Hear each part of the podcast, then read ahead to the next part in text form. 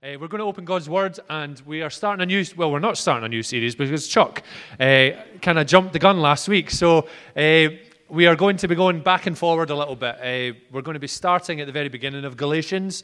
I believe last week Chuck covered the bit di- uh, directly after. So hopefully it all makes sense. And hopefully, Chuck never spoke about the same things that I'm going to speak about. Uh, that will be one, either really, really awkward, or two, maybe God's just speaking about something uh, directly to you. So, uh, we're starting to look at the book of Galatians, and we're looking at verses 1 to 5. So, this is a, an introduction by Paul. So, we've said in previous weeks, and you, you hear again and again, whenever we speak about this man, Paul, he was a man who was mira- just miraculously transformed by God and used by God. So he was a man who used to persecute Christians. Uh, he met with God in an incredible way and is now sharing the gospel. Uh, so he's writing to the churches in a place called Galatia. And all of Paul's letters in, in God's word carry a little introduction. It'd be rude not to introduce yourself. Paul does that. Uh, but this one is very unique in Galatians in that it pretty much covers the whole book. So these five verses that we're going to read through very, very quickly cover the underlying themes of the entire letter. Uh, so it's all summed up within the five verses. And Paul basically says, This is who I am, and this is what I am writing about. So they're little words, but it's to the point, and the book basically expands on these five verses. Uh, commentators said the two main themes that run in this book are Paul's God given authority, so he has God given authority, and the Christ centered message. So this is what it is all about. So we have these churches in Galatia. They know the Christ centered message, they have heard the word of Jesus, they have accepted it, but they're straying. They're straying. They're being drawn back to Jewish customs, uh, Jewish rules, and regulations, and they're not living under the grace and the hope of Jesus Christ. So they know it, but they don't live it. And how often do we float back like that, back and forth? It feels familiar. It feels safer going back to what I, I used to know before Jesus came into my life. And what I want to say as an intro, and it sums up the people of Galatia, and at times us as well, is that safer isn't always better when it comes to God's plans. There is a, a gentleman who's, called, who's got one of the best names ever, I think, John Augustus Shedd. Can you imagine that? Mr. Shedd on his bank cards. I think that's hilarious. Nobody else, or maybe one or two people do. Uh, he has this brilliant little quote, uh, which I love,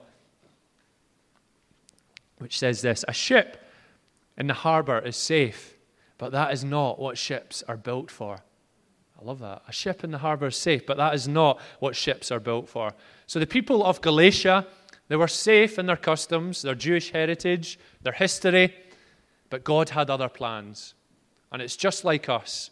We're not made to get by just to survive, get through the weekend this week, take a breather, bit of relief, then panic, then worry sets in again.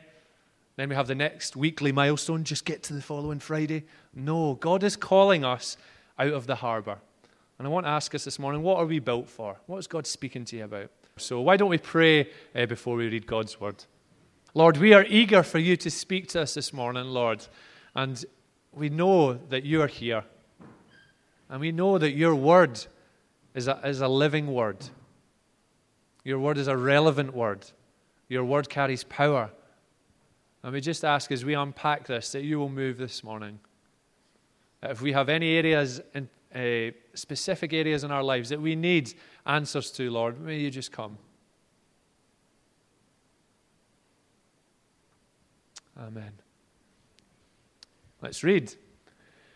Paul, an apostle, sent not from men nor by a man, but by Jesus Christ and God the Father, who raised him from the dead, and all the brothers and sisters with me, to the churches in Galatia, grace and peace to you from God our Father and the Lord Jesus Christ, who gave himself for our sins to rescue us from the present evil age, according to the will of our God and Father, to whom be glory forever and ever.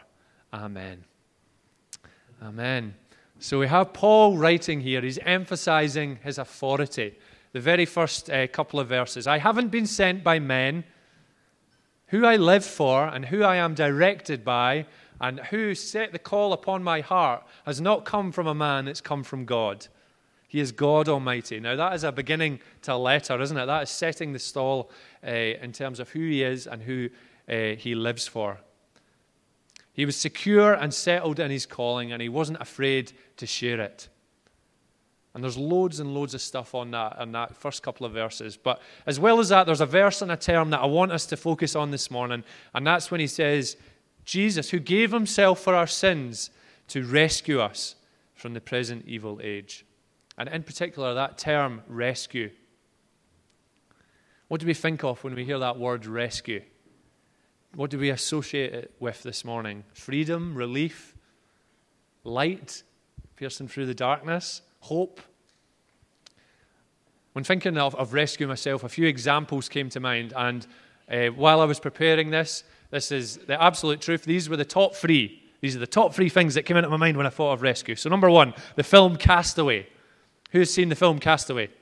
Yes. For those of you that haven't, I am going to give you a 10 second snapshot into what happens in Castaway. So, Tom Hanks is deserted on an island. He speaks to a volleyball. He grows a beard. He pulls his own teeth out. Then he gets rescued.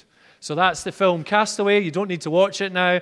Uh, and maybe if you've seen it before, you might want to go and watch it again. That might have got you wanting to see it again. But at the end, he's standing on a crossroads as well. And I always thought the ending was a bit weird. What's all that about? You know, I want a definitive ending. I want to see where he goes to. But anyway, we'll talk about that crossroads bit uh, maybe a little bit later on. Secondly, uh, when I was thinking of rescue, I thought of a situation when Mary and myself were on our first date. And one or two of you might have already heard this story. Uh, but I had a, uh, Mary had a friend with her on our first date, and we met for lunch at about half past twelve. Went to a lovely little place in Inverness it was at the time, and uh, Mary got a text at one o'clock, and I thought nothing of it, and she stayed. Little did I know that that text was her rescue if I was an absolute lunatic. So one of our friends, she had agreed, will you text me at one o'clock, half an hour after we meet, just in case this Thomas guy isn't.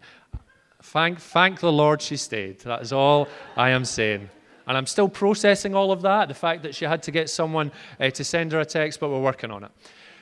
So that's secondly. Thirdly, and uh, this one is a little bit more serious in terms of the storyline, but an incredible story. The Chilean miners was something that came to mind when I thought of rescue. So at the San Jose mine in 2010, 33 miners, 2,300 feet below sea level.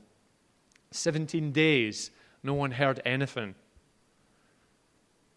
There was a further seven weeks until they left the mine. So there was this one in particular incident where light a little chink of light just shone through where they were drilling to try and find them. And there was hope. There was hope. And then they had seven weeks later, and then they were rescued and transported in a tiny, narrow capsule. And if you look at that capsule, it's, oh, it's incredible. It's so narrow, and they kind of had to shoot them up uh, to get them released. So we could all come up with examples of rescues, whether that be in our own lives, films we watch, news items, history. One thing I want us to remember this morning is being rescued by Jesus carries huge significance in our lives. And it's important to remember for those of us that have Jesus in our hearts, that have said the prayer, Jesus, will you come into my life and take over, what that impacts, what that changes. And if you're here this morning and you haven't done that, it's what he could do if you allow him into your life. So in uh, Galatians, Paul was very deliberate with the word rescue. He was very deliberate with it. In the majority of rescue situations, Mary apart, being left without rescue isn't a good thing. I hope she'd say that. Uh, it isn't a good thing. Paul called it, it's an evil age at that time. It's an evil age. There was idol worship. There was people who were out to deceive. And looking at that in more detail, it's very similar to the world that we live in right now. And it, it's only getting worse. We only need to watch the news, read the papers, walk down the street. But Paul wants to re emphasize we have a hope. We have been rescued. Remember Jesus. So, four things very briefly uh, to look at in being rescued by Jesus and what should happen to us. Uh, we are redeployed, we're released, we're re equipped, and finally, we rejoice. So, first of all, we're redeployed. If we could have the first slide up. Brilliant. It's a very businessy term, redeployed, but this is a definition, and I think it fits quite well. Assigned to a new place or task assigned to a new place or task. So when we are rescued by Jesus, we give our lives to Him. We say to Him, Not our way, but your way. I want to follow you. our calling, our purpose, our reason for being is made clear. It's made clear. And we live by a new way, a new purpose, not to please people, but to please God. A new calling led into what, wherever God wants to place us, wherever He wants to put us, whatever He wants to do through us. Rick Warren, he speaks about God's rescue mission in terms of what God covers when we accept and live with Him as our Savior, what happens. And this is what redeployment means. When we're assigned to a new role, let's have a look at them briefly. And so there's, important, there's a, a, few important things it changes. Firstly, it changes our direction. I don't think it's up on the screen. So, firstly, our direction changes when we accept Jesus into our lives. Where we go and what we do follows God's plans and not our own. We weigh up decisions and actions and words with the Holy Spirit dwelling inside us and shaping our hearts. And that can be a scary, scary thing because often the things that God calls us to do are the complete opposite that we want to do. It's complete opposite road. It's into situations that we think, oh my word, what are people going to say? What are people going to think? But our direction changes. Secondly, we have His protection. So when we step out into those areas, He says, I'll be with you. We live under God's protection and God's care. And I always remember the, the children's song, Deep and Wide. Uh, you do the actions, deep. No, that's wide, isn't it? I got the wrong way around. I won't do the actions. We'll move swiftly on. Nahum chapter 1, verse 7 says, The Lord is good, a stronghold in the day of trouble, and he knows those who trust him. He's a stronghold, he's our fortress, he's our rock, he's our strength. How many of us need to hear that this morning? Thirdly, our potential. So we unleash all the gifts and all the talents that God has been brewing up inside of us, preparing uh, for us. And we might be aware of a few before we even accept Jesus into our lives, but that is nothing compared to what He's got in store when we're on His mission, what He can make possible in times of difficulty. Jesus Himself says in Matthew 19 26, With men this is impossible but with God, all things are possible. With God, all things are possible. Fourthly, our happiness. When we accept Jesus into our lives, it impacts our happiness. So, what's important to us changes. We could have all the wealth, the fastest car, the nicest house, the biggest paycheck. It's nothing compared to the joy of knowing Jesus. Something happens in the inside it just, something changes. It's deep rooted, it settles. In spite of what goes on around us, we remember that we have an advocate, we have a helper, we have a counselor who is always there, always ready to speak to us and give us comfort and give us rest and give us hope. I wonder if I was to ask us all this morning, what makes you happy? How would truly answer? And it's a challenge because when I was dwelling on that myself, it's a challenge. The only happiness that can be everlasting, sustaining, and strengthening is the happiness given by God, our Father in heaven.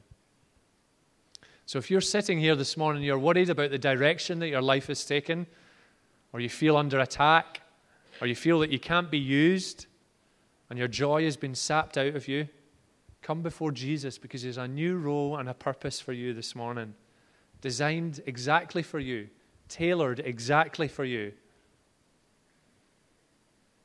So when we're rescued, we are redeployed. Secondly, we're released. I was about to say re released. we're released. Jesus is eager to set us free. And when I say that, I mean in here. I mean in here, in our hearts. When we're bound by stuff that's a constant drain of our energies and of our joy. And that isn't a one off, it's a constant journey. He's always there to help us break free and throw everything off. Uh, it says in Hebrews 12:1 that hinders and the sin that so easily entangles. And let's face it, we pick up stuff along the way, don't we? As we journey through life, trying to live uh, for God, we pick up stuff. Just like the people of Galatia. Old habits die hard.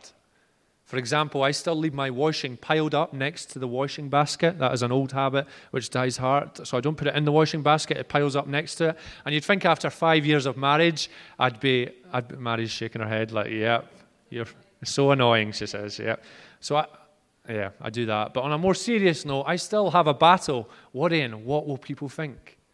What will people think? Just that little phrase, what will people think if I do that? What will people think if I say that? What will people think if I don't participate in that? It's so important to revisit and examine our hearts afresh before Jesus. So important because we pick up things in our weakness and then we begin to carry them and then we begin to build on them. And it undermines the work of the Holy Spirit and our effectiveness in this world. We have a mission, every single one of us are to be used by God. And when we pick up stuff along the way, it impacts on our effectiveness. So, whether that be the way that we speak to our husband, our wife, our children after a stressful day, our jealousy with a friend, a friend, how we are behind the wheel of a car, our anger when things don't go our way, our weakness with temptation, with pornography, with alcohol, with spending money that we don't have. When we are rescued, we're called to allow God in and lay it down. We're free from sin this morning, it has been paid. We must remember in our rescue that we're reborn and released with a new heart, past, present, and future. The old is gone and the new is here. And we see that with Paul, as we said, when we look at Paul uh, in the Gospels, but also we see it in the story of Zacchaeus. So, Zacchaeus was a chief tax collector, and uh, he was in Jericho when Jesus was on earth. And he defrauded people. He took from the poor. He wasn't a very nice man. And then he meets Jesus, and Jesus wants to enter his mess, his dysfunctional, scheming mess. And Zacchaeus is reborn. In Matthew 19, 9 to 10, it says, Today salvation has come to this house, for the Son of Man has come to seek and save that which is lost. What areas of our lives this morning, as we sit here, are we eager to see change in? The parts of our lives that we let no one see but are racked with guilt and disappointment. To be rescued means that we don't carry that. We don't weigh ourselves down anymore. To be rescued means that the very chains that were binding us come loose. They come loose. In Acts 16, you see Paul and Silas in the jail. Uh, they're sent to jail for, for sharing the gospel. And there's one particular uh, phrase that just says, Everybody's chains came loose. They started to worship, and then everybody's chains came loose. And when you read the Bible, sometimes certain phrases jump out at you you've never seen before. And that phrase just really stuck in terms of uh, that should be a picture of here every single Sunday morning. That we come here weighed down, but then everybody's chains come loose. We're free. We would love to pray a fresh releasing of whatever's weighing us down this morning and declare the name of Jesus over it all. Because when you say that, when you just say in the name of Jesus, the enemy does not know what to do. He flees because there's no name more powerful. Anytime I'm scared, and as a 30 year old man, I will put my hands up. I get scared sometimes. Say the name of Jesus. I just say a little prayer. Anytime you're praying for someone, if you're here and you know that God's put in your heart to pray for people, but you're, where do I start? I don't know any big holy words. Just say in the name of Jesus. Nice, short, to the point. God knows where it's coming from, and there's power in that. There is power in that this morning. There is no other name that is more powerful when it comes to a releasing ministry. He's eager. And you might be thinking this morning, I'm pretty scared because there's so much that I'd need to release. I'm scared what will happen. And as Dan said before, nothing weird happens. God is a God of love, of compassion, and you may cry, you may shout, you may shake, you may jump, you may laugh, you may do something that we've never seen before, and then we'll all stare at you. I'm joking.